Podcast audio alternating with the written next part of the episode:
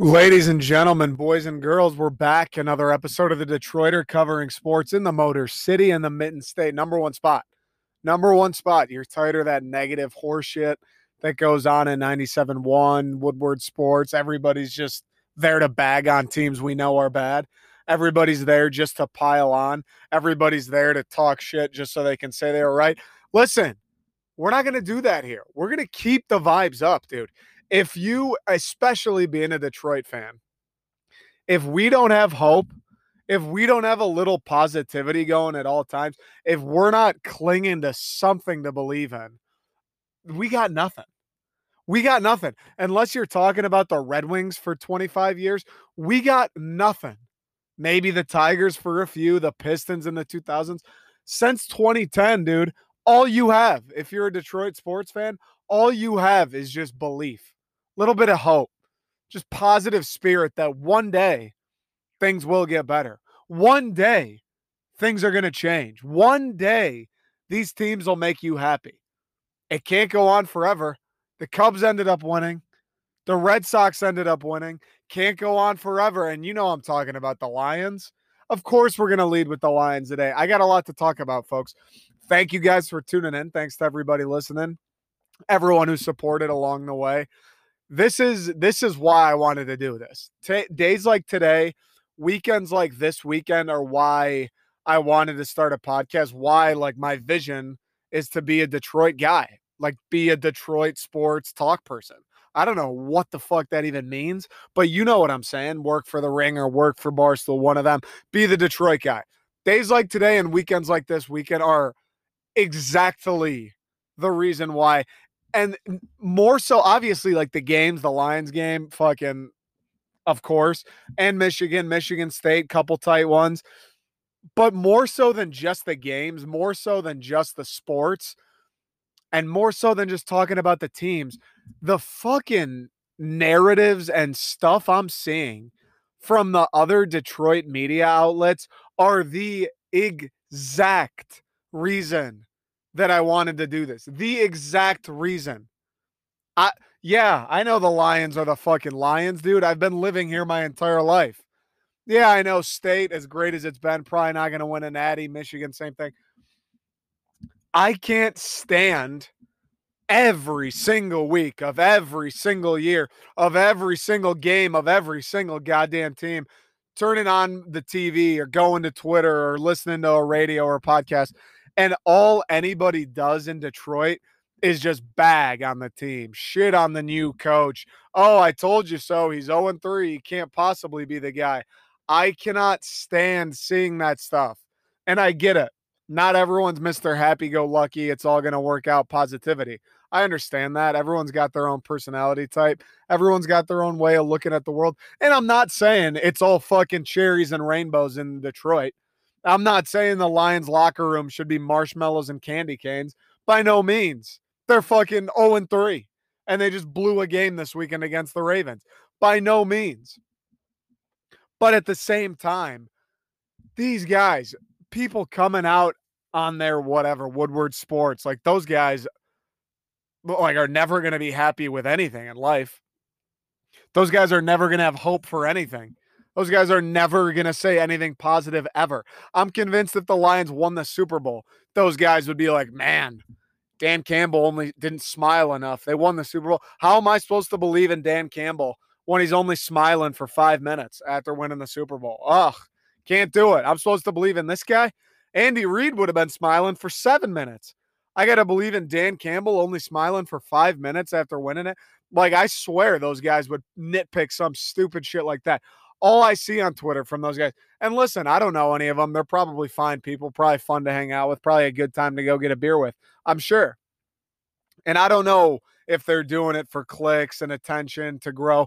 Uh, it's working. I mean, every fucking Monday, every Tuesday, every Wednesday, every day of the week, I open up Twitter and I see a new Woodward Sports clip where one of them is just saying something ridiculous, saying something so negative, saying something so premature in the new eight, like within this new regime of Lions football, something that you can't possibly form an opinion on three games in to a new regime and they're getting dragged across Twitter, rightfully so, because they're saying dumb stuff. They're being the worst. They're being that guy where when they show up, you're like, ah, oh, this guy's coming. Like, I don't want to listen to this dude all day. I don't want to listen to this guy complain. I don't want to listen to this dude just be in a shitty mood for no apparent reason. I don't want to listen to this guy just be negative the whole fucking time. They're that person.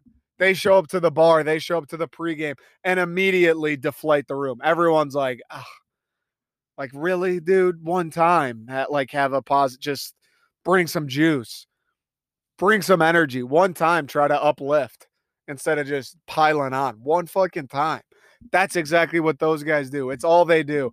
And it's working to some extent. I mean, I don't follow any of them. How could I? I can't stand listening to them. Yet they show up on my timeline every single day, right? Like they're getting the engagement, they're getting people talking about them, they're getting whatever it is they're looking for. So I guess I understand it from that aspect.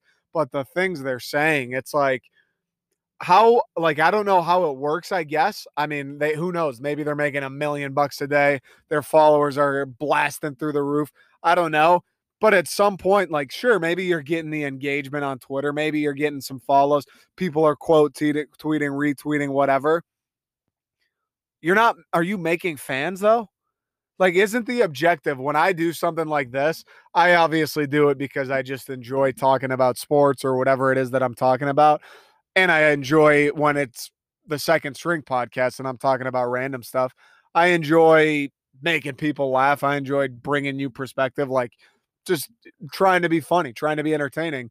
Absolutely. But at the same time, like I'm trying to build a community. You know what I'm saying? I'm mm-hmm. trying to get people that are like, oh, hey, do you listen to the new Detroiter? Like, you listen to that take?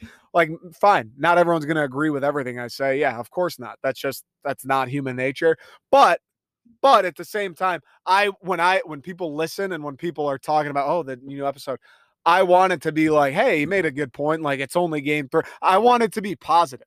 When people are talking about it or when people listen, I want people to walk away. Yeah, it's dire straits for the Lions. They're 0 3. They're going to have a top five pick this year, essentially over already, and we're fucking three weeks in. That blows. But I want people to walk away with a little bit of positivity, like a little bit of, all right, well, I guess that's fair. Like I didn't think about that. Yeah, that makes me feel a little bit better. It's going to be tough to feel good about the Lions at all this year, but I want to provide the one thing. Yeah, well, I didn't think about that. Yeah, that's that's not bad. Instead of pointing out what everybody fucking has known for the last 60 years. Like, what good is that bringing? What value is that bringing? If I come on here, talk for an hour, and all I tell you is the Lions suck, yeah, no shit. The Lions suck. They're the goddamn Lions. What good does that do? What good does it do for me to come on here and just rip apart our third or our first year head coach three games in, coaching an absolutely atrocious roster? What good does just ripping on him do for anybody? It doesn't make me happy just talking shit about our coach who was brought in and I'm supposed to believe in, who was brought in to change the circumstances, who I'm supposed to rally around and I want to rally around as being the guy that will finally fucking change things in Detroit. What good does it do to just rip on him? It what it doesn't do any good for me. What? I just make myself upset. I talk myself out of believing in the new guy who's been here for 3 weeks what good does it do for Dan Campbell? Hey, 97.1, Woodward Sports, all these people are just talking shit about you, Dan.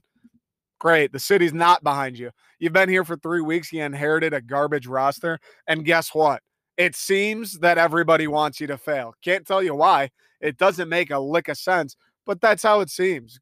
Thanks for coming, Dan. Hope you like Detroit. What good does that do for Dan? What good does that do for the team? What good do, like, nothing. There's nothing positive. There is nothing that's going to change the circumstance of what the Detroit Lions are by doing any of that. And I can't stand seeing it. Again, yeah, fine. Not everyone's Mr. Happy Go Lucky. But at the same time, dude, like, look at it from a positive outlook one fucking time. It's the third week of a new regime who inherited maybe the worst roster in the NFL.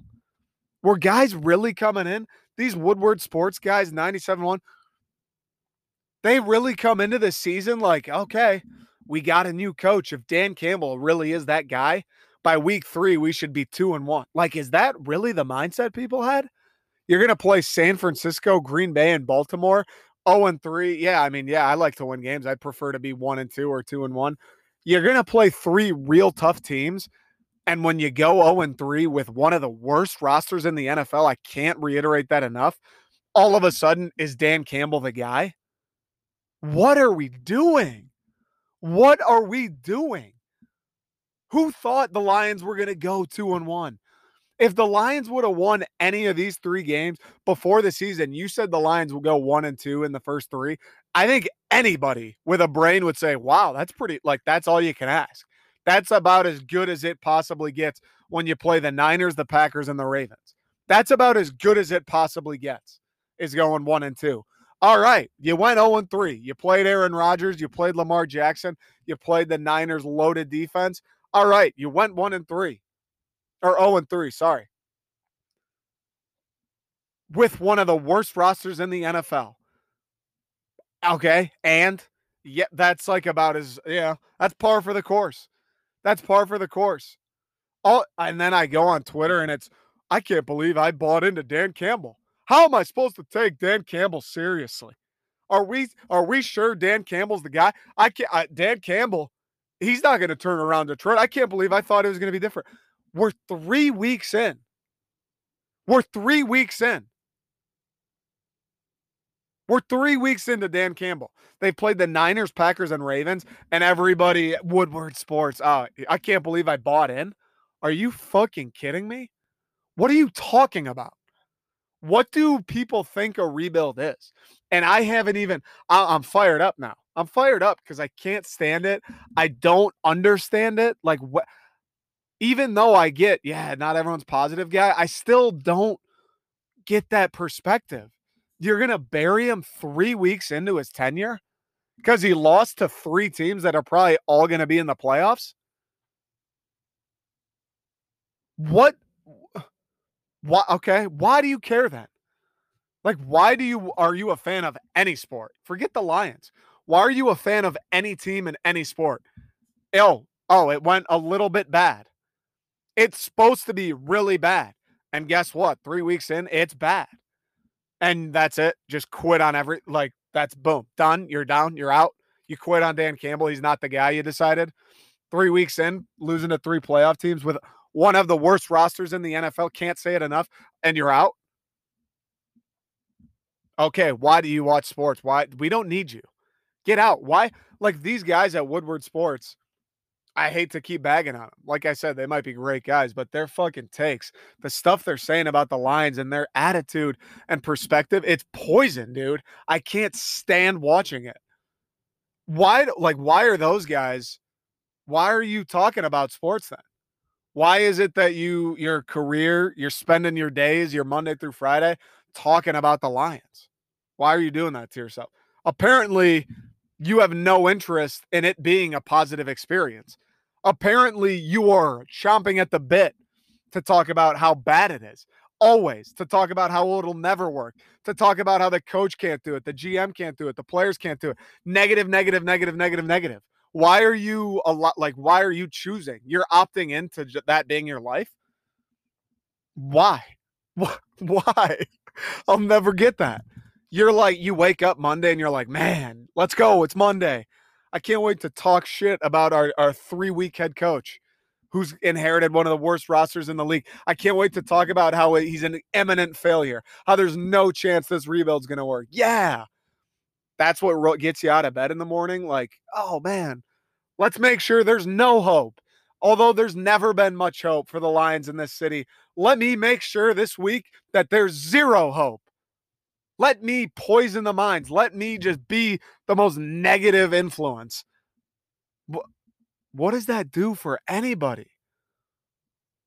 What does that do for the Lions? What does that do for Dan Campbell and these new guys who you don't think they're trying to win, dude? You don't think they're doing everything in their power to make the Lions not the Lions anymore? Dan Campbell played here. He knows the fucking deal. He knows it's same old Lions. He knows all this shit. You don't think he's waking up every day grinding, trying to figure it out, trying to fix this as fast as I can? And you guys are going to go on the radio or on your podcast three weeks in and say, oh man, I can't believe, I can't believe I believed in him for three weeks. Oh, what a waste of time. Three whole weeks I bought in and now I'm out. Oh, what fucking losers. Don't understand it. Don't understand it. it. It's it's the most loser mentality I can possibly think of. And I know the Lions aren't necessarily winners. And by necessarily, they're fucking not. They're losers, absolutely.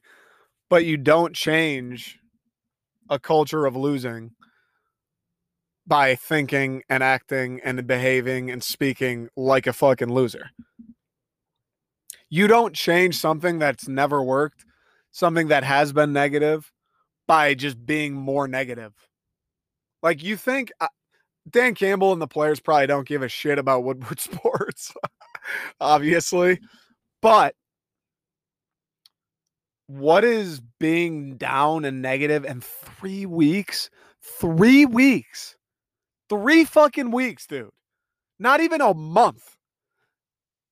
Not even a quarter of a season. Three weeks putting them down, saying it'll never work.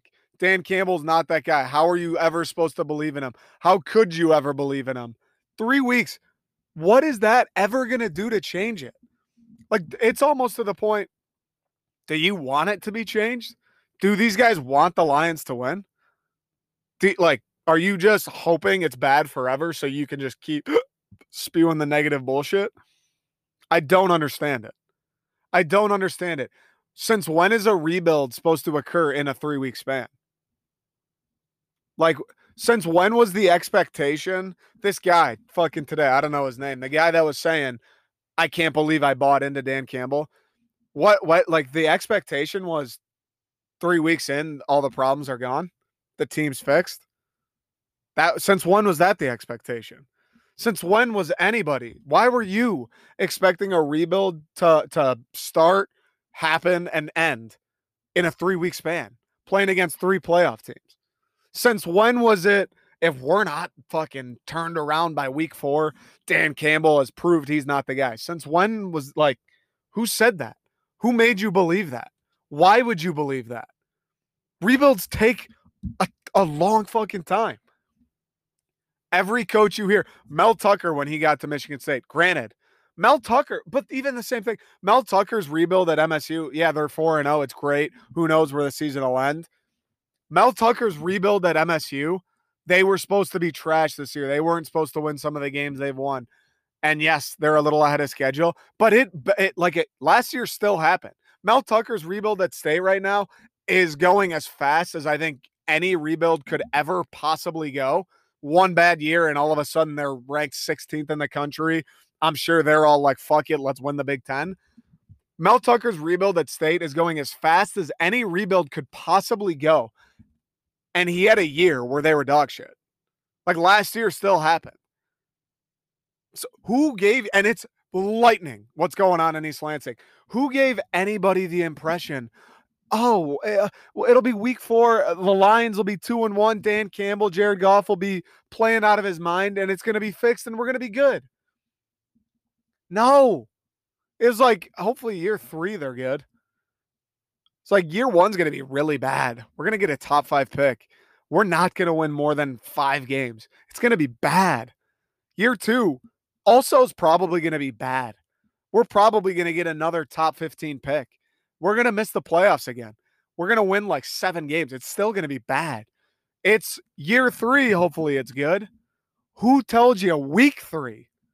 Who the fuck told you week three? It's a rebuild. It's a rebuild. You didn't have your quarterback miss a couple weeks and now he's back. It's a rebuild. You have 11 spots on defense to fix. You have a quarterback situation to fix. It's a rebuild for the 50th time. He inherited one of the worst rosters in the NFL. And these guys are, oh man, it's week three and the Lions haven't won. Dan Campbell, how could I have ever bought in? What the fuck are you talking about? Oh my God, dude. I cannot stand.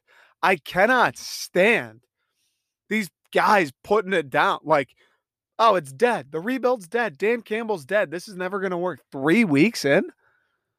I wish there was a way the Lions, I hope fucking Sheila Ford's keeping her tabs, keeping a list. When the Lions do win games with Dan Campbell, when the Lions do make the playoffs with Dan Campbell, these fucking guys better be held up in an asylum, a room with four walls. You can't watch the Lions playoff game. You can't cheer for the Lions. You can't wear blue, silver, or white on Sundays. Like, fuck these guys because they're going to be the same guys the same fucking guys that when Dan Campbell wins, when Dan Campbell gets double digits, when the Lions make the playoffs, when it's like cool and popular and in and mainstream to be like, wow, Dan Campbell, what a job he did in Detroit.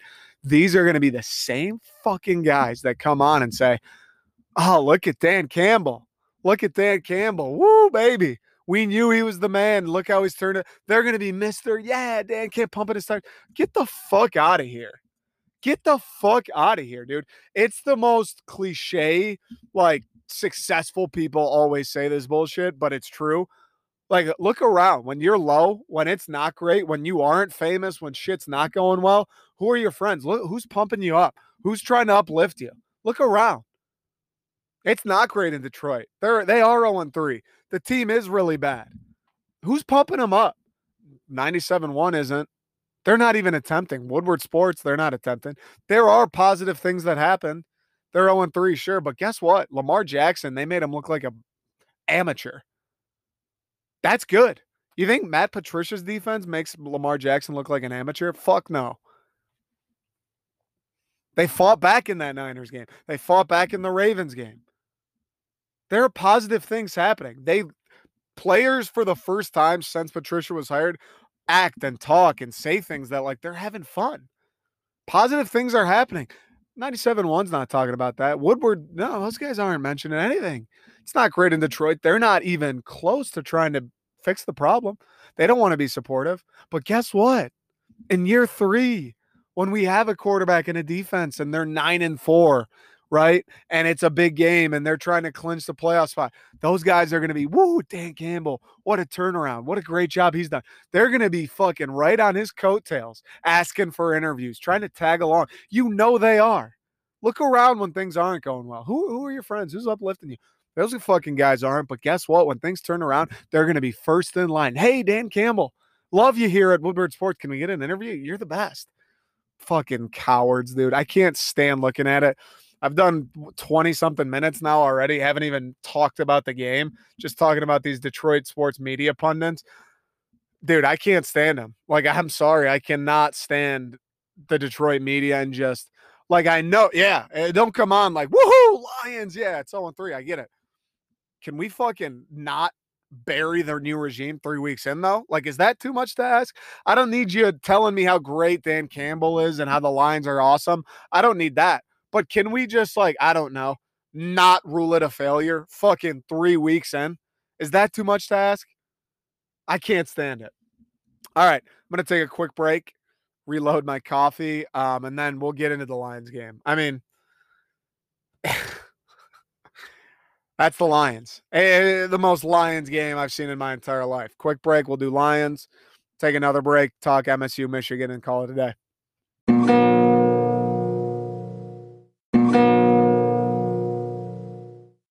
So the Lions lost this Sunday, 1917. Justin Tucker.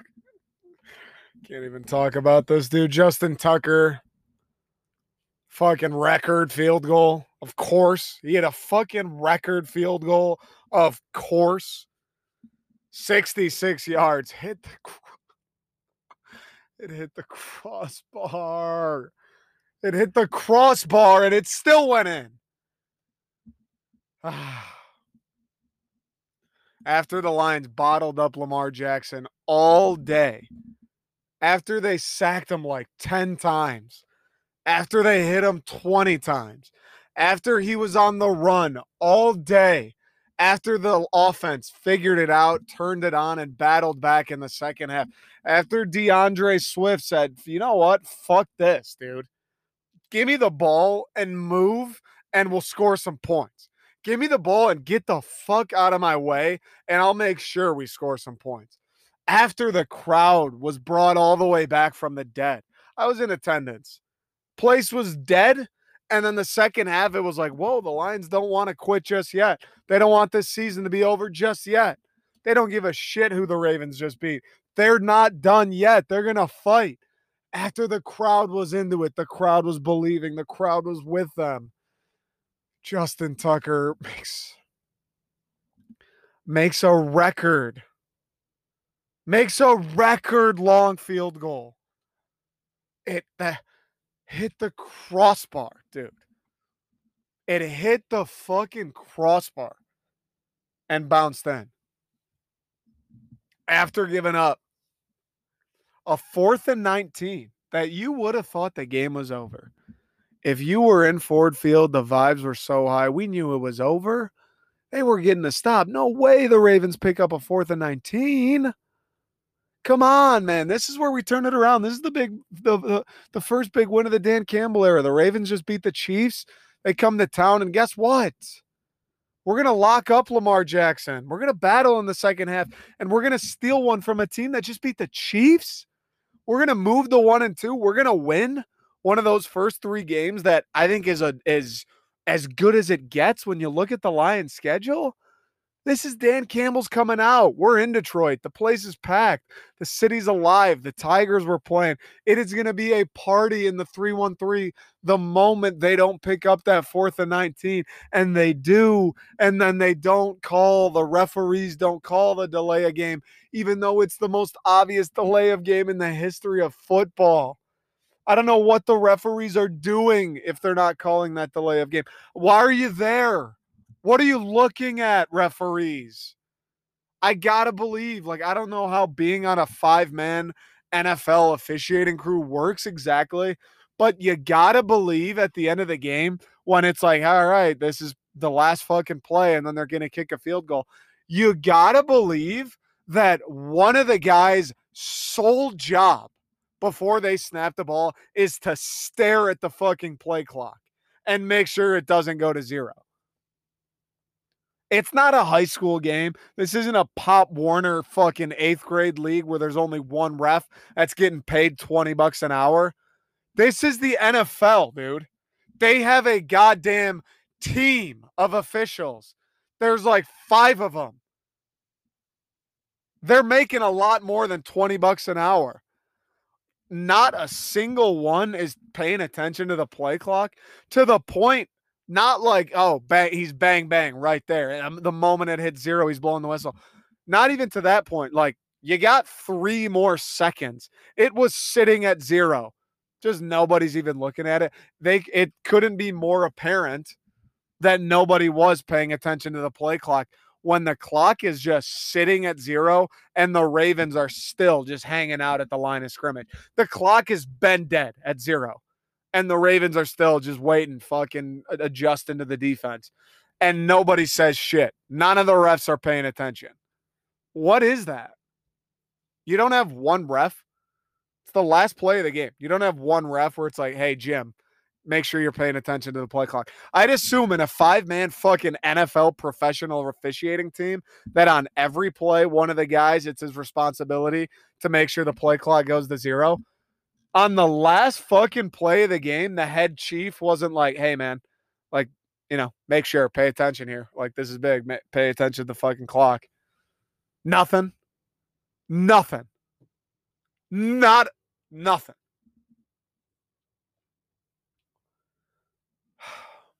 I mean, it's Lions as it gets. That was the most Lions game I've ever seen, maybe. Uh, the Rodgers Hail Mary. I don't know if I'll ever see anything worse than that, but that's as Lions as it gets. You have just the the gross, the gross blown game by the team itself. You have given up the fourth and 19. You have going conservative when we had the ball in that last possession and just giving the ball back to Lamar with time on the clock and timeouts. You have the fourth, you have the kick. That's a fucking record that hits the crossbar and goes in. You have the Lions doing their part. You have the offense being a fucking corpse for the entire first half. You have the Lions doing their part. And then, of course, what's a last second Lions loss? What's a heartbreaking gut punch, Jared Goff's words, loss to take without the referees apparently not being interested in doing their job or being interested in making sure the Lions lose? I mean, honest to God, dude. I know there have been other teams that have been fucked. I know that uh, who is it? The Saints. That who was it? The Saints and the uh was it the the Rams? I can't even remember. I think it was the Saints and the Rams where there was that clear PI and the Saints got fucked over. Yeah, there are other teams that have been screwed by the referees. How is it that this happens to the Lions every foot every year? Every single year. How how is it that that since I graduated high school in 2015, the Lions have lost like 8 games eight different games where the referees make a clear and blatant wrong decision, a clearly incorrect decision. Either they misinterpret a rule, they don't know the rule, either they're they're just throwing phony penalties. They're just like, wait a second, Green Bay can't lose to the Lions. We got to throw a flag. How is it that there have been like eight times since I graduated high school where the Lions are are clearly like uh, being like being screwed.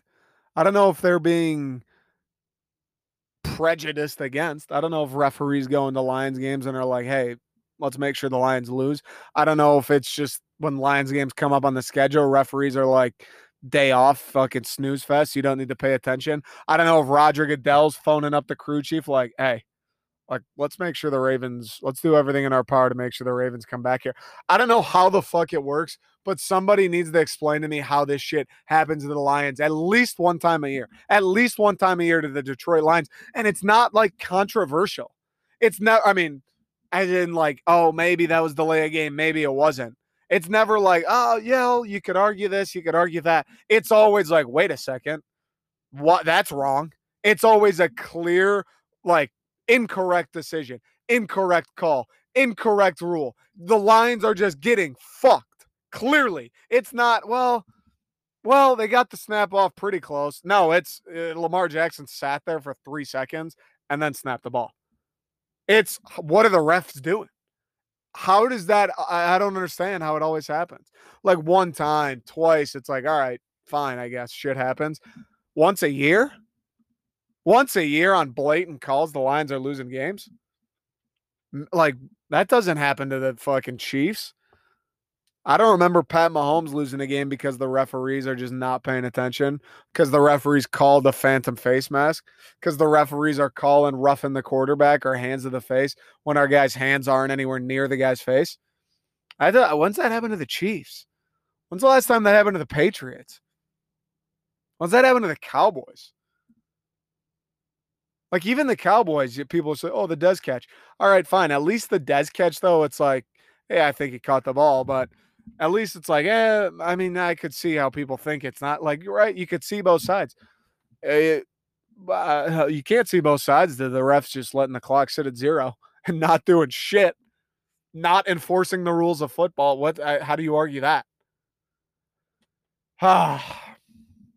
and the saddest fucking part is like Dan Campbell. I'm sorry, brother, but like this is it. Like that's got to be in the game plan. Like you got to chalk up. Hey, we're probably going to get fucked over at some point by the refs here. Like the, the referees are going to make sure, or at least they're going to try to make sure that Justin Tucker gets a chance to whack this football through the uprights. It sucks. It sucks that the referees are are going to be a 12th opponent, a 12th man. It sucks. But Dan, he knows the drill. Like I said earlier, this is Detroit. These are the Lions. This is what happens. Like you need to go in the game. You need to condition the team. Like, dude, th- like you're not gonna get any fucking favors. You're not gonna get bailed out. It's gonna be quite the opposite, actually. You're gonna get bailed out against. Like those wide receivers are gonna get bailed out a couple times. Quarterback's gonna get bailed out. Like they're gonna get bailed out at least once today. It might be on the last play of the game. It might be late in the fourth quarter. It might cost us the game, or it might nearly cost us the game.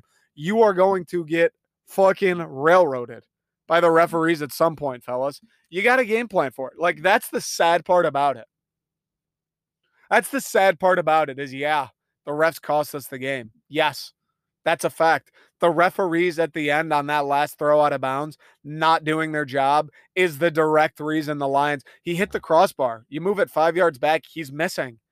The line, the refs not doing their job there is a direct, direct cause of the Lions losing that game. Directly affected the game. And the sad part is, you got like that's just it's part of the deal if you if you're with the Detroit Lions. The sad part is, is here I am two days later, and I'm not even mad about the refs.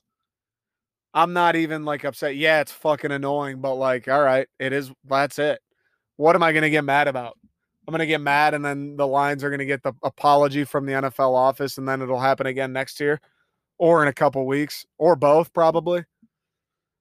The sad part is the refs directly cost the Lions the game, and here I am, and I'm more upset at the fourth and 19.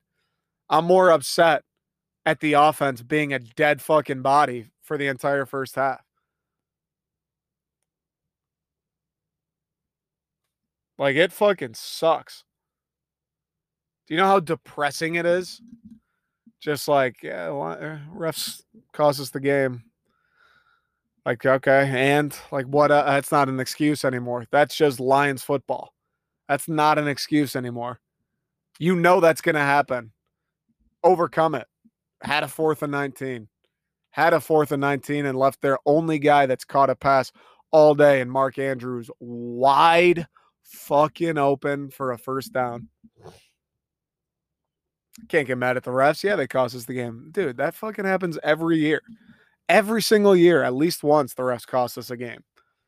Stop acting like it's new. Stop acting like, oh my God, I can't believe. What do you mean you can't believe that happened? That f- always happens. How can't you believe that happening? That fucking always happens. It's cold in January. You can't believe it's cold in January. It's always cold in January. Oh my God, the refs cost the Lions a game. I don't know if they wanted the Ravens to win. I don't know if they're not paying attention. I don't know if they're just morons and bad at their job. I don't know. Roger Goodell fucking made a phone call. I don't know. Refs caught the Lions a game. Why can't you believe that's you can set your watch to that shit. That is the most believable thing I've heard in my entire life. Uh, there are higher odds that the Lions caught or the refs cost the Lions a game than there is like the Chiefs making the playoffs. Uh, I get. I mean, uh, most Lions lost. Like that's as Lions as it gets. I was in the stadium, flat, air sucked out of a balloon like you've never felt. It what the vibes were so high that last drive. Even though we gave the ball back, the defensive line was getting after Lamar. They sacked them. It was like fourth and 19. They're backed up. The D line's getting after it. This place is loud. People are believing, like, no way, no way. Of course, fucking record off a crossbar. That's as Lions as it gets, though. That I mean, that's the definition of the Detroit Lions. That game is a metaphor for what the Lions have been my entire life. Since I remember sports, since I remember watching the Lions on Sunday, that game, that singular game is the perfect summation of what the Detroit Lions have been for my entire life. The perfect, the perfect way to describe the Lions. Like if an alien came here and they're like, man, what's like, what's the deal with the Lions? Show them that game. Like this is what happens for 60 years in a row. This is it. This is what they do. That's it. Ah, Yeah, it sucked. Yeah, it's depressing. Yeah, I was pissed. Yeah, I mean, after a loss like that, I feel like you should get 24 hours to say anything and not have it held against you. Yeah, I was upset. Yeah, I was given the whole that's been happening for 60 years. It's never going to fucking change. I was one of the losers. I had the shitty attitude. But there were positives. There were. I mean, I thought, I'll be honest, going into that game, how could you not? I thought Lamar Jackson was going to run for a thousand yards. I thought it was going to be 42 to 10. I thought it was going to be a blowout. I thought Lamar Jackson was going to be dancing and flipping into the end zone all day. I thought it was going to be like a Ravens highlight tape. I thought it was going to be uh you have the Ravens in fantasy, you win in fantasy this week. I thought it was going to be a what's the record for a quarterback rush yards in a game because Lamar might break it. I thought it was going to be a fucking bloodbath. Fact that the Lions kept it close, the fact that the reason they kept it close was the defense of all position groups. The fact that they held Lamar in check, they made Lamar look bad. The fact that they were sacking Lamar like a lot, the fact that they were getting to him a lot, the fact that they were stopping the run, the fact that they played the Ravens, who just beat the Chiefs and, had it in the bag, should have won the game, held them to 19 points, and it took a fucking record field goal to do it. Those are positives. Those are good signs. Like that was it was fun to watch the defense be good. It was crazy. It was crazy. I've been ripping on the defense all year. They were terrible in Green Bay. They were terrible against the Niners. I don't know what happened. I don't know how they did that. I don't know how they held Lamar. 16 points until the field goal. How the fuck did they do that? This defense stinks. They don't have anybody. Julian Okwara and, and a bunch of scrubs held them to 16. It was fun to watch. People were believing. Every time the Raven, like you, you would have thought it was one of those games. Whenever the Ravens get the ball, it's like, all right, well, six more, put it on the board. No, Ravens got the ball. It was like, let's fucking three and out and try to score something here. There were positives, dude. They shut down Lamar Jackson and the Ravens offense. This defense, this Detroit Lions defense, especially off of two not great weeks, after two weeks of like being a sieve, after two weeks where people like me are sitting here saying, I fucking hate the defense. They can't stop anything. They shut down Lamar Jackson and the Ravens. There were positives. The battle was good. The battle back, the offense. Yeah, they had the worst first half I've seen in my life. They could have just mailed it in. They tried. They got back. They adjusted. They gave D'Andre Swift the ball. They scored points. They made it a game. They they were fucking winning after the second half. That's a positive. Yeah, they fell short in the most Lions fucking fashion in the history of the planet Earth. But there were positives. I mean, doesn't matter now. We're 0 3. Ah, season's over. I, like you don't make the playoffs. You don't go 0 3 and then make the playoffs. You just don't. It's, it's just not going to happen. Season's over. They're 0 3. It is what it is. Now it's fucking, we're three weeks into the NFL season. And as a Detroit Lions fan, it's like, oh, hopefully next year's better. Hopefully we find someone in the draft. Uh, hopefully Dan gets them going next year. That's the worst feeling on earth. Was talking about it with my friends this weekend. Eh, eh, yeah, a lot, a lot of Detroit teams have been bad. Yeah, the Pistons have been bad. The Red Wings have been bad. The Tigers have been bad. It sucks, obviously. Like, I'd rather those teams be good. I'd rather be watching the Wings in the playoffs. But I don't know what it is. Like, I can live with the Red Wings being the worst team. I can live with the Pistons being the worst team. Again, would rather it not be the case, but I can live with it. Like it doesn't really get to me when the Tigers have the first overall pick for 3 years in a row. It's fucking unfortunate, but it is what it is. Something about the Lions and being in a football season where it's like, man, these guys are really bad. It fucking weighs on you. We're 3 weeks. We're 3 weeks through the season and it's over. And it's over. It's pointless. There is nothing to play for. We're three weeks. It's been three weeks of the NFL season. Nothing to play for. It's fast forward to next season. Let's get to the draft. The next exciting moment as a Lions fan will be the draft. Three weeks into the season. But two years since we've had fans in the crowd. Three weeks in, it's over. Who cares? Fucking see it. Doesn't matter anymore. It's the worst feeling. It is the worst fucking feeling. Don't mind when the Pistons can't win a game. Still watch when the Red Wings can't win a game. It's different when it's the football team. It's different when the Lions three weeks in and it's over. Is what it is. I mean, yep, there were positives. The defense looked good. Offense battled back. Jared Goff wasn't great, but he figured it out a little bit. D'Andre Swift is sick. Like it, the stadium was loud. People were believing. People cared. Uh, there were positives, and then they lost in the most Lions fashion imaginable. And you know what? It probably wouldn't matter if they would have won. Yeah, being one and two would be great. Yeah, you could kind of look at the schedule now and say, hey, you like those first three games on paper, winning one of them, like that's as good as it gets. Who knows what can happen? Yeah, like you could write all these narratives and do mental gymnastics like, oh, maybe the Lions will do something. No, probably wouldn't have mattered. Like we win that game one and two. All right, we're still probably finishing four and 13. Like we're still not making the playoffs. That game doesn't matter in the grand scheme. As a matter of fact, in the grand scheme, it probably helps us that we lost that game as far as the draft pick. But like, it's nice to have hope. It's more fun winning than losing. By week three, too, like yeah, I know we'll be bad, but in week three, you're one and two. It's like, okay, let's see. Like, let, all right, you can still make some stuff happen. Like, you never know. Yeah, by week 11, when you're two and fucking nine, it's like, yeah, okay, season's over. Week three, you're one and two. It's, you know, I know it's not great. I know this team's not super talented. I know the odds are still against us, but like, hey, it's only week three. We're one and two, and we beat the Ravens. Eh, maybe something can happen. Nah, Nah, let's just make sure nobody has any hope. Tough loss. Most Lions lost. Like, that's just it. That's the Lions for you. That's the Lions for you. Made you believe, blew it, refs helped, game. That's Lions for you.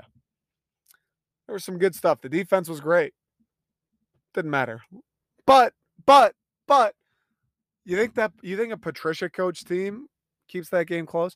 You think the Matt Patricia defense holds the, the Ravens to 16 before the field goal? Right? You think the Matt Patricia defense sacks Lamar five times or whatever it was? I don't think so. So those guys on Woodward Sports, this is exactly what I'm talking about. Oh my God, what's different between Dan Campbell and Patricia? Why'd I buy? Why'd I believe in this guy? What's different? What's changed? That's changed. That's changed. They fucking dominated Lamar Jackson. That's changed. There is no chance. There is no chance the defense does that with Patricia last year. There's no fucking chance. That's a 40 point game if it's last year's defense, last year's coaching staff. That's what's changed. That's what's changed. But oh yeah, let, it's week three. Let's bury it. Clowns. All right, quick break. Um, and let, we'll do a little bit on Michigan, Michigan State. Good games, tight games. Kind of what I said last week. I mean, fucking credit to me. credit to me credit to me. Predicted them right. I think a lot of people were saying it, and you could tell both teams were in spots where it was like, man, it's been nothing but good times and, and fucking positive vibes. Everything's going their way. Like they're both kind of due for a little bit of a speed bump where it's like, uh oh, uh oh, oh, you're in a you're in a game. It's the fourth quarter and it's a game. Like both teams were due. Both teams found a way to win.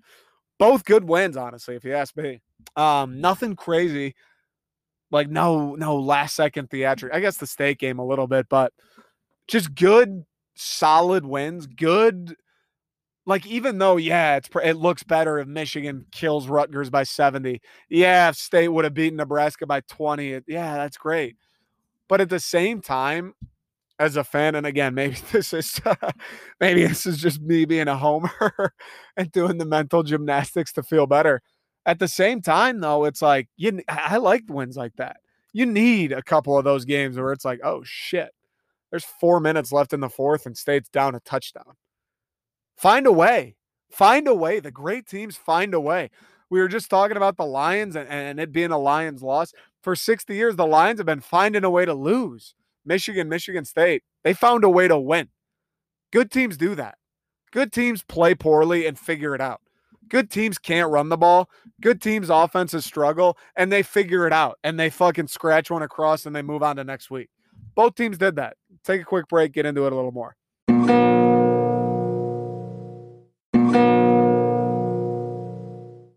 I must say, I was a lucky fellow this weekend. I uh, spent my Friday evening, the weather Friday, perfect, um, at the Tigers game. Oh man, I was screaming. You, you couldn't silence me for nine straight innings. I was yelling at the top of my lungs, cheering on those Tigers, cheering on those Tigers, man. Oh, baby, it was a lively atmosphere. Friday night Tigers game, Saturday, took my talents to East Lansing, tailgated in the land of milk and honey.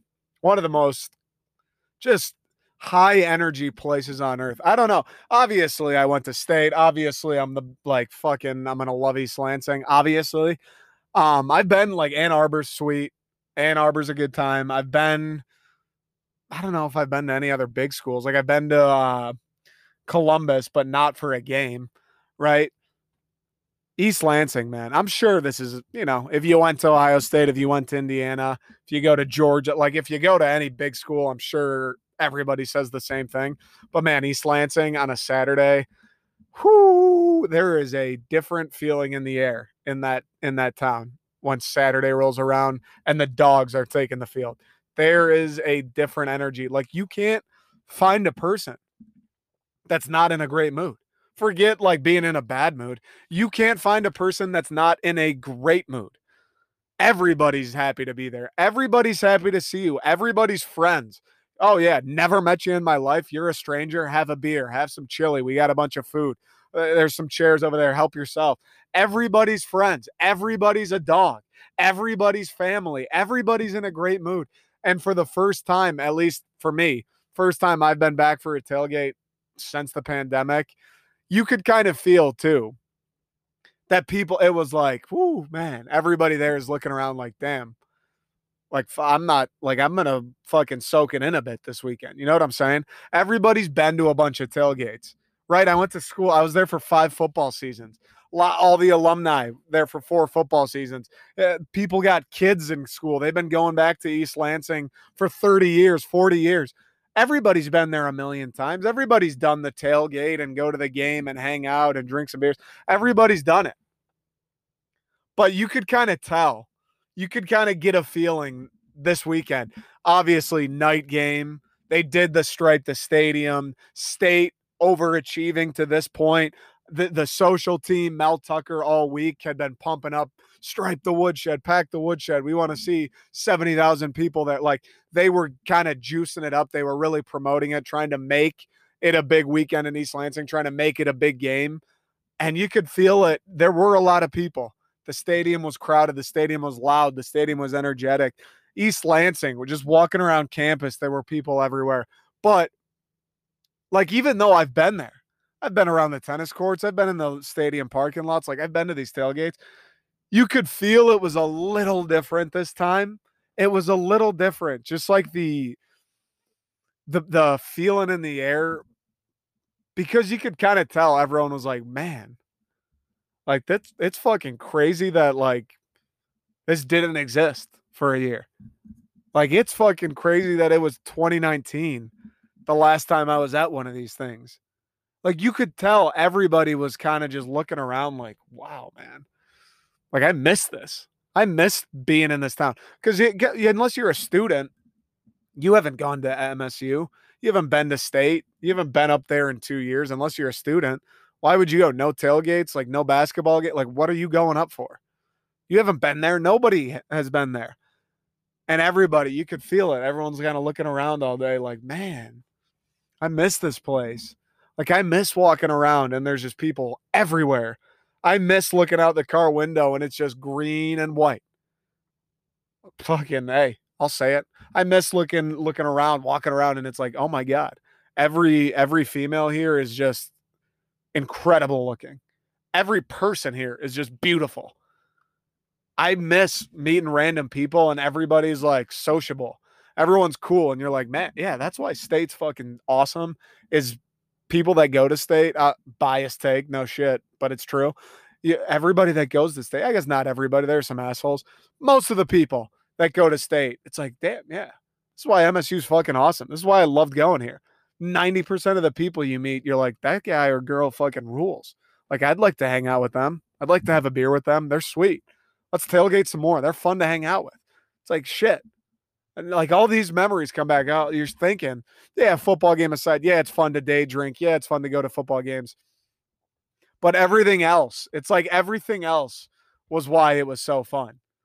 Usually you go tailgate, and when you're in school, you go tailgate, and it's fun because it's like, hey, we're gonna party, we're gonna drink, we're gonna flirt with some girls, we're gonna hang out with our friends, like we're gonna do stupid shit all day. Yeah, yeah, that's great. And then we're gonna watch college football. Yeah, that's awesome that is fun. That is part of like what makes tailgating and college towns on Saturdays great. But this weekend, it was like the perspective flipped. It was like, man, it's cool being back in a place where everyone's here have a good time for a day, where everyone's in a good mood, where everyone you meet is like excited to meet you. Everyone wants to hang out. Like it's just fun to be in East Lansing for all the reasons that going to school there was awesome. Because yeah, going to school there was sweet because of the parties and the tailgates. But the best part of going to school there is like you just meet a million people and you leave the place with a million different people you're like, dude, I fucking loved hanging out with that guy, or I loved hanging out with that girl. Or I love like I'm so happy I met them. Or or you leave with the feeling of like you just meet people after school and it's like, oh shit, you went to state? No wonder we've been getting along. You know what I'm saying? Like just that aspect, like the aspect of being a dog, being a Spartan dog was just so vividly in the air and it was a pleasure. It was a pleasure to take part in it. The game was fun too. Energetic. My voice was fucked up afterwards. Also forgot. I haven't been to a night game in forever. I forgot that it like gets fucking freezing cold by 10 o'clock in the fall. Like I was that I was bundled up. The body and the legs were bundled. My nose, dude. I wasn't my nose was to fall off my face by the end of the game. I forgot that that like was part of the deal. I was freezing fucking cold by the end. Forgot that was part of the deal, but it was awesome. Great game, great win. And let's get into I mean, the offense was bad. The offense was bad. No other way around it. Payton Thorne was not good. I, I've been a Payton Thorne guy. I was a Payton Thorne guy before the season when they kept talking about, oh, we got a little, you know, who's going to be the QB? Who do we want? Who's going to start? I wanted Thorne. I was happy when Thorne came out week one. I think Thorne's been good up until this point. He was not great. He was not great this weekend. Just missed throws. Like, forget forget the hard the actual hard part of playing quarterback, which is making a read or audibling at the line, just adjusting to the defense. Forget that aspect of playing the position. Like the more fundamental basic aspect of just all right he's open. I know he's open. I'm to throw him the ball. Like he was struggling with. Just missed like um, like three or four throws i'm thinking off the top of my head where it's like what the like payton that guy was fucking open buddy and you just threw it at his legs what was that we we're we're undefeated right now we're a ranked team we're trying to like make moves this season you can't it's a five yard drag. You can't throw it at his shoelaces. Payton, I love you. You've been great. Like, I don't want to rip on you, but Payton, that's the third time today a guy's been running a drag and you've just thrown it into the dirt. Like, you, that's a throw you got to make. That's a throw that a high school kid, that me, dude. That's a throw that a high school kid playing on a one and eight team, the coaches are like, Nick, you got to fucking make that throw, dude. Like you're not MSU. MSU D2 programs wouldn't even dare look at you. And they're looking at me like, hey, you got to make that throw. Payton, you got some of those throws. It was like, dude, you can't have that. Can't have that. I thought he struggled. The offensive line is, I got to say, man, after Miami and then now this week, I know we've been running the ball. I know Kenneth Walker's like, I think he's still leading the country in either yards after contact or just yards. He's been great. I know the run game's been awesome. I know the offense, they scored 38 against Miami, 31, I think, against Northwestern, and then 40 something against uh, Youngstown. I know the offense has been good. I know they have run the ball. I know Payton has had time. Dude, the offensive line, like, they weren't great against Miami. They were not great again this week. And I know Nebraska, I read and heard that the strength of their team and especially their defense is their defensive line. Like their defensive line is supposed to be the real deal and is supposed to be a bit of a problem. So that is sure, that is a little reassuring, no doubt. Like I'd rather the offensive line struggle against a good defensive line than a bad one. But at the same time, dude, we're 4 and 0. We're ranked. We're trying to like I mean, now that we're here, the attitude in that locker room and in the building cannot possibly be, all right, well, whatever happens, happens. Like as a fan at some point, a little bit of you is like, all right, like yeah, eh, this team's probably not going to go to Indy. I don't, I didn't, I didn't say that, but like this team's probably not going to go to Indy. They're probably going to end up losing a couple games. Like, hey, if they finish eight and four, like we're four and zero oh right now, house money a little bit. If they finish eight and four, like that's a fucking good season. That's a very good season. Uh, when you look at where we were before the season started, that's great. But but dude, we're here. You know what I'm saying? Like we're here. Don't turn back now. Now that we're 4 and 0, now that we beat Miami on the road, now that we took care of Nebraska, we're 4 and 0. Like I don't give a shit what the what the expectations were before. I don't care that oh, house money 8 and 4 would still be a good season. I don't care about that. We're here now. We're 4 and 0. I like win. Just win every game now. Keep winning keep winning. Why would I not believe that they can beat everybody on their schedule? If they're in the locker room around that program, I that, you know for a fact that they're like, dude, let's fucking go. Let's go to Indy. We're four and zero. Oh, we're already here. Why would it be like, all right, cool, like we're already four and zero. Oh, yay, this has been pretty good. Like if it fucking hits a nosedive, well, we had a good run. Like no, nobody's thinking like that. They're thinking, dude, five and zero. And then 6 and 0 and then beat Michigan obviously. Uh, beat Michigan if you're 0 and 6 or 6 and 0. Beat Michigan 7 and 0. The the attitude around the team right now should be let's we, we should win every game. Let's fucking go to Indy. There's nobody on our schedule that we can't beat. Let's do it. That should be the attitude. But I'll tell you, the offensive line makes me a little nervous because, man, you're going to play Michigan, who Aidan Hutchinson might be a top 10 pick. Like, Michigan's good. You're going to play Penn State, who's a top five team. You're going to play Ohio State, who just have freak athletes on their lines. Like, we can't have the offensive line getting beat up by Miami and Nebraska and then go into Ohio State and Penn State and like expect to pound the ball down their throats. You know what I'm saying? Like I think a lot of of what this team has done this year has been better than we've expected. Has been up to snuff with like yeah, you that that could be a good team. You know what I'm saying? Like the defense was fucking lights out Saturday. That Martinez dude was running all over the place. I will say that was a little annoying how the defensive line, the front seven, kept kind of letting them out of contain and scamper. But, but Ben don't break. Scamper as as much as he wants. Like they only scored 20 points right? Like if you hold a team in college football, if you said MSU is going to hold the other team to 20 every single week of the year, I'd say, all right, they should like 10 and 2. Like you should be able to score more than 20 points every game. You should be. MSU has the athletes. Jayden Reed is a monster, as we've seen that punt return and the touchdown hit. He had a fucking huge game. Jayden Reed's a monster. Jalen Nailor is a monster. Kenneth Walker is a monster.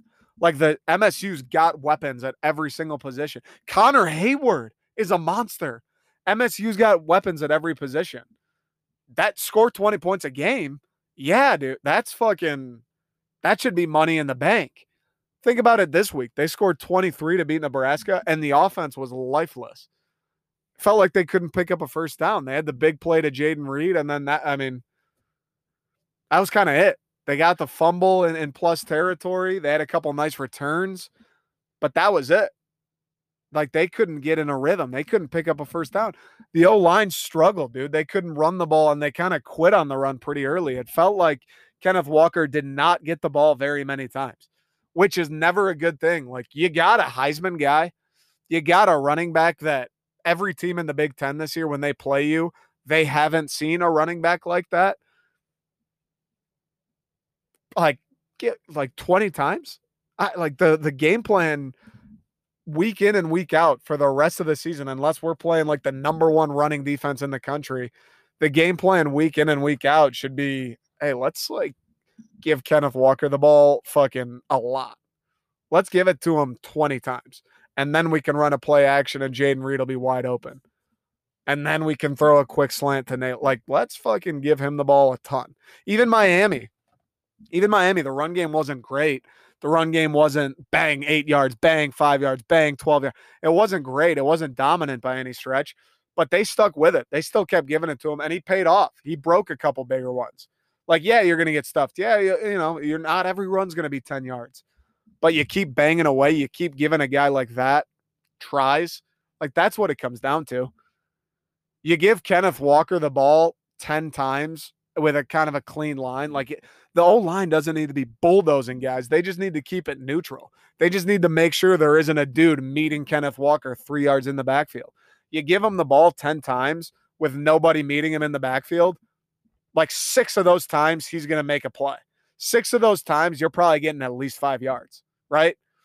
You give him the ball 15 times, like 10 of those times, he's probably getting five yards. At some point, it becomes like, hey, yeah, he got stuffed. Okay. Like that fucking happens. It's football. Barry Sanders got stuffed too. But at some point, it becomes the more tries we give him, the better it's probably going to be. Like, let, like, just keep letting him try, keep giving it to him, keep seeing. And they quit on it. The O line didn't help him out, like I said. But I don't know. I'd like to see MSU stick with it a bit more just because Kenneth, I mean, he's a fucking Heisman guy. This dude's legitimately in the Heisman running. Give him the ball. He's a playmaker. He makes people miss like no one I've ever seen. But as lifeless as the offense was, like I said, the defense played really well and special teams was nuts. That Jayden Reed punt return was a great play, great fucking design. I don't know. It's like Nebraska was working with us. Like they just kicked it right to Reed and everybody ran. everybody ran to Nailor, And it was like, you could, in the stadium, right when he mm-hmm. caught it, it was like, oh, this is house call. Like everybody kind of held their breath and was like, oh shit, house. Jayden Reed won the game offensively. Like we had one yard of offense in the fourth and fucking came back and won. The interception was huge by Chester Kimbrough. You could tell too in the stadium that Nebraska was due for a fuck up offensively. You could tell. Like even though the they kept picking up, it'd be like third and eight. All right, this is the stop. We'll flip field position, take momentum, and they'd pick it up like he'd run or he'd make a throw. But you could tell in the stadium, it was like, mm, we're so close to putting a plug in in Nebraska's offense. Like we're so close to these guys just not being able to do shit. We're so close to these third and eight conversions turning into three and outs. We're so close to Martinez just making a dumb play and forcing something. Like you could feel it in the air that we were so fucking close to call like Nebraska's offense just kind of stall stalling making a huge mistake, not being able to make any plays, not being able to pick up first downs. We were so close to that offense handing it to ours and being like, hey, like you guys can win it now. Like we can't do shit. You could tell. And Martinez finally made the crucial mistake. Great play by Kimbrough. That return, I don't know how he didn't score. there were like 20 guys blocking for him. Then Kenneth Walker took it to the one and Coghlin, bah, been there before and knocked it through. Easy money. Great win. Like I said, like, yeah, it'd be cool. It would have been nice for State to win that game 42 to 10. It would have been nice for State to just manhandle them. It would have been nice for State to look like a far superior team and give you the idea that, oh man, they smoked Nebraska. Like this team might be ready for the Penn States and the Michigans and the Ohio States of the world. Yeah, that'd be nice. At the same time, as a fan, like it's reassuring. It felt good to to watch them figure out a way, even though it was a tough day. Yeah, I'd, I'd have preferred the offense looked great and they scored a bunch of points. But hey, Payton wasn't having a great day. The offensive line kind of struggled. The run game wasn't really there. Like the offense had an off day. They they so could have easily lost that game, but they figured out a way. The coaching staff was like, "Fuck it, we need something. Let's run this little trick punt return." Paid off, touchdown, right? Like let's just hang around. Let's hang around. Let's make the field goal. Let's tie the game. Let's hang around. Let's hang around. Let's hang around. Our defense let them make a play. They did, and then the offense cashed in. Like it, it's those games are big. I, I've I really do believe it because they hadn't been down. State hadn't been in a spot where there's four minutes left in the fourth quarter and you're down a touchdown at home, where everybody's buttholes are clenched, where everyone kind of went in this weekend into that game like, hey, State's going to move to 4 and 0, big game, straight to stadium. It'll be a fun night. State hasn't been there. A lot of the guys on the team haven't been there. They haven't really been on successful teams where the pressure is on. That's what I said last week. The one thing that made me nervous. These guys on this team, like, they haven't been in a spot where they're expected to win, where the pressure is mm-hmm. on them. No, not really. Not really. You could feel it in the stadium. Everyone was kind of like, oh, oh, it's four. Like, it's not a lot of time left. The offense looks terrible, and we're down a touchdown. Yikes. And they figured out a way. They returned a punt. They got to stop, made an interception in overtime, and won the fucking game. Like, would be great to have beat them by 70, but it's great that MSU, when it wasn't going their way offensively, didn't quit, didn't fucking nail it in. The defense didn't say, What's the use? They kept playing hard, they kept making plays. And the boys figured out a way to win. You got to figure out a way to win. Even the best teams, Alabama, Ohio State, once a year, you're going to hit a point, maybe more. Obviously, Alabama, probably a little less. You're going to hit a point where it's like, oh, this game didn't really go our way. We got to figure out a way to win. State did that. Um, as far as the Michigan game, I watched a little bit of it at the tailgate. Like I said, I was in East Lansing. The Oberons were flowing. The jello shots were flowing. The pudding shots were flowing. The warm apple cider and captain was flowing. Everything was flowing. Everything was flowing. My priority was like, let's get a buzz on. Let's have some fun. Let's socialize. Let's soak up the beautiful fall weather in East Lansing. Didn't watch much of the Michigan game, watched a few plays. Didn't pay attention really to the Michigan game. Sue me. Not a Michigan fan. I was in East Lansing for the first time in two years. Sorry. But from what I gathered, from what I've heard, for, talked to some of my Michigan friends, from what I read, same thing.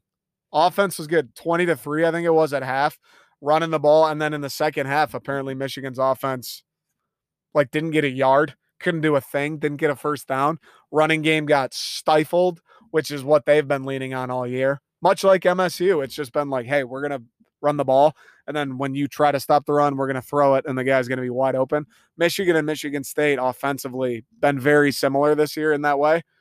They couldn't run the ball much like State once again. I mean, very similar, very similar games. Both teams, Michigan, Michigan State, both teams' offenses couldn't really get in a rhythm. Michigan was in one, 20 points and a half. That'll do. They were in one in the first half. And then the second half, they went dead. Michigan State was kind of just dead the entire time couldn't run the ball, couldn't get in a rhythm, couldn't get first downs, couldn't assert their dominance. Kind of got hairy. The other teams hanging around. In State's case, they were beating them. In Michigan's case, all of a sudden it's 20 to 13 and Rutgers has the ball late in the fourth. It's like, oh shit, these guys are fucking have a chance. These guys could win the game. Michigan held them off. Michigan, same thing, dude. Same thing. Like as a Michigan fan, you're probably sitting there right now, like, hey, um, this team, this offense that the whole identity is kind of built off oh these guys can run the ball the whole season up to this point I mean, the whole season's been three games up to this point you're thinking man michigan can run it on everyone michigan's a run game michigan's run game sets up the pass game oh if the offense you're kind of predicated and the identity's built on the run yeah you'd probably like to go into the rutgers game and run for 300 yards and beat them by 40 probably but at the same time if you're a michigan fan to some extent, you have to be, like I said with MSU, like it's good to see them figuring it out. Yeah, the offense was dead. You, you didn't have any momentum, I would assume. Tough because I didn't watch the game, like I said. But I assume when your offense can't pick up a first down, the air in the stadium kind of leaves. The, the crowd's a little lifeless by the time the fourth quarter rolls around. All of a sudden, Rutgers is believing in themselves. They're like, wait a second it's a two possession game and Michigan can't fucking pick up a first down, right? Rutgers is believing. It's the late in the fourth. They got the ball. It's a one possession game. They're sitting in their huddle like, all right, let's fucking beat these guys, right? Yeah, it would have been nice as a Michigan fan to smoke them and beat them by a ton. At the same time, offense went lifeless. Defense in the second half, 13 points. Good performance still by the defense.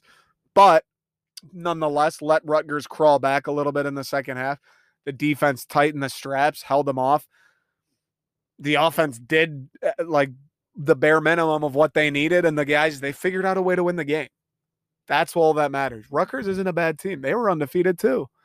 Guys on that team were on the team that lost to Michigan by 70. You don't think they wanted to go in there and beat Michigan's ass? Like that's a big game for Rutgers. Those guys went into that fired up. They did. I promise you that. Yeah, you'd like to beat them by a thousand. You won the game. You didn't play well. Your offense didn't do a thing in the second half. Your whole team's identity and, and for sure the offense has been predicated on the run game. You couldn't do that. You figured out a way. They hung around. They were in the game late, hmm. similar again to Michigan State. Michigan this year hasn't been in a spot like that. Michigan hasn't been in a fourth quarter where it's like, oh, oh, these guys are still here. These guys can still win the game. What? Home, there are probably some tight buttholes in the big house, I'd imagine. I mean, it's a one possession game and Rutgers has the ball in the fourth. Probably some nervous folks. Michigan, the sideline, they're probably looking around like, oh shit. This isn't good. Like, we're, this isn't, we're in a game right now. It's the fourth quarter. Usually by this point, we're up 30 and it's over. Uh oh. Same thing as state, too. A Michigan team that coming into the year didn't have the greatest expectations. I mean, they were, it was like, hey, Michigan goes eight and four. Like, that's pretty good. Didn't have the greatest expectations. All of a sudden, they're 3 and 0. They're ranked. People are talking about their run game. People are talking about the defense. Ohio State looks weak. All of a sudden, there's a narrative in college football and in the Big Ten where it's, oh, Michigan, like this might be Michigan's chance. Ohio State's down. Michigan looks pretty good. Michigan's running the football. Michigan looks better than people expect. Like that hype, very similar. It's funny how similar MSU and Michigan are this year. Week four, you just had the big game a couple weekends ago against Washington. Week four, ah, it's Rutgers. They're coming into a town day game. Uh, like let's get to four and zero. Oh. The hype starting to build around the team. The expectation is starting to be put. All of a sudden, a team that came into the year with whatever, let's see what happens. All of a sudden, by week four, much like MSU again, people are expecting you to win that game oh, it's Rutgers at home. We're running the ball on everybody. We're 3 and 0. We got to get to 4 and 0. Yeah, you should win this game no problem. All of a sudden, it's Michigan. It's like the pressure's on. Pressure's on you guys. Fourth quarter, they got the ball. I'm sure guys on that team, on that defense, the coaching staff, Harbaugh's probably like, God fucking damn it. Do not choke this one away. You know what I'm saying? They hit that point similar to state. Like, uh oh, fuck. Yeah, we're losing. We're in a close game. It's the fourth quarter. Uh oh. All of a sudden, like people came to this game and they were like, state should win today. And now we're losing. And the hype, it's like, what, what's going on here? Listen, be great to beat Nebraska by a thousand. Be great to beat Rutgers by a thousand. Michigan, Michigan State, both teams figured out a way to win. You got to do that at some point. And I'll tell you this: even if neither of them win the Big Ten or do anything that, like great this year, it sets the culture for next year, at least from an MSU perspective. Michigan, you're in year seven of Harbaugh. talking about next year probably isn't a good sign. But for state, it's like, hey, remember like that night game, Nebraska, all the fans, like you didn't play well and you guys figured out a way. Like those are character defining wins. That's that those are wins and those are games that next time that happens, it's like, wait a second, let's not panic. We're like, we've been here. We've figured this out before. We'll figure it out again. That builds belief. That makes a team think they're never out of it, which is a great, great, great thing to have. Good wins for both teams.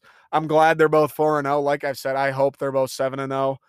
My God, if they're 7 and 0 Halloween in East Lansing, the place is going to burn to the fucking ground. I hope they get there both 7 and 0. Um, State's got Western Kentucky this week. Michigan's traveling to Camp Randall. That's a big game. Um, we'll talk about, we'll look forward to those games on, on the Thursday episode, but that's all I got. That's all I got, folks. I appreciate everybody listening. Hope you guys had a good weekend of watching sports. Hopefully, you have a good week. Um, and we will be back on Thursday. Looking forward to this weekend's games. Thanks, everyone. Keep sharing, keep supporting. Love you guys.